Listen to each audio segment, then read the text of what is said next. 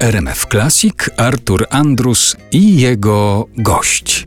Ireneusz Krosny jest dzisiaj naszym gościem w Niedomówieniach w RMF Classic, a właściwie to my jesteśmy gośćmi w Teatrze Małym w Tychach.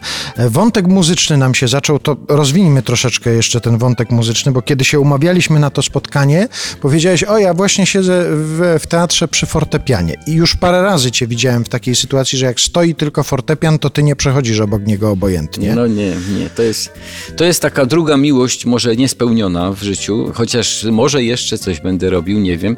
Natomiast y, rzeczywiście fortepian to było coś, co mnie ciągnęło całe życie. Ukończyłem ognisko muzyczne. Po ognisku muzycznym miałem przerwę y, chyba 5 lat, czy co wyjechałem na studia, nie miałem instrumentu, więc w ogóle nie grałem.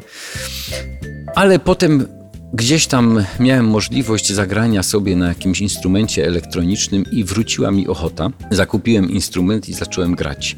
No i tak sobie gram, gram sobie całe lata, natomiast pandemia spowodowała nowy rozdział, ponieważ nagle okazało się, że mam dużo więcej czasu więc zacząłem grać y, na przykład dwie godziny. Wtedy stwierdziłem, że mnie zaczyna boleć ręka, więc zaraz się skontaktowałem ze znajomymi pianistami, czemu mnie ręka boli, więc uświadomili mi, że jeżeli mnie boli ręka, to znaczy, że absolutnie to jest źle ułożona ręka. To... Swoją drogą większość ludzi dzwoni do ortopedy w takich sytuacjach, a ty do pianistów. Nie, ja do pianistów. Ja do pianistów i pianiści o dziwo no, bardzo ładnie mi tu zaczęli wyjaśniać, że tu nierozluźnione mięśnie mam za słabo luźne, a tutaj ten, a ten paluszek przygiąć, a ten kciuk troszkę inaczej.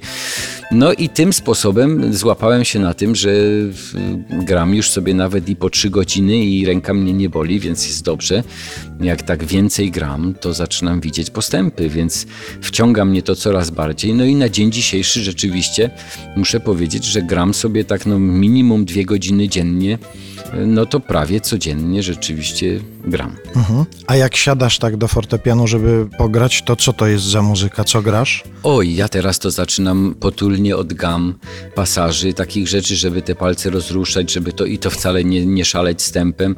I powiem, że tak po godzinie takiego grania gam, pasaży i innych takich y, ćwiczeń, dopiero ro, rozpoczynam pracę nad jakimiś tam utworami. I tu roz, rozrzut jest duży, ponieważ z jednej strony ćwiczę rzeczy, które uważam, że są fajne dla dosłuchania, ale też y, ćwiczą jakieś rzeczy pianistyczne, czyli na przykład ćwiczę sobie e, ragtime Scotta Joplina, dlatego że tam ta skacząca lewa ręka jest typowo ragtime'owa i dobrze coś takiego ćwiczyć, więc ćwiczę sobie jeden ragtime, ćwiczę sobie dwa utwory Bacha, no a oprócz tego gram rozrywkę, czyli w tej chwili to jest głównie polska piosenka. Tu mam rozrzut bardzo szeroki, po prostu biorę nuty najróżniejsze i gram Krawczyka, nie Krawczyka, no wszystko perfekt, no historia polskiej mhm. piosenki, no oraz y, blues, chociaż właśnie w ostatnim roku to wciągnął mnie całkowicie blues nowoorleański, nie taki może typowy blues chicagowski, ale właśnie nowoorleański.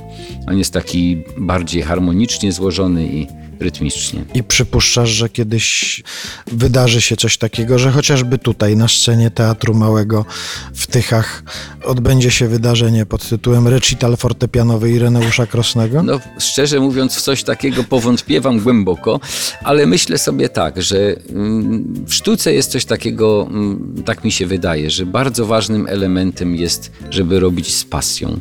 To, co się robi, robić z pasją.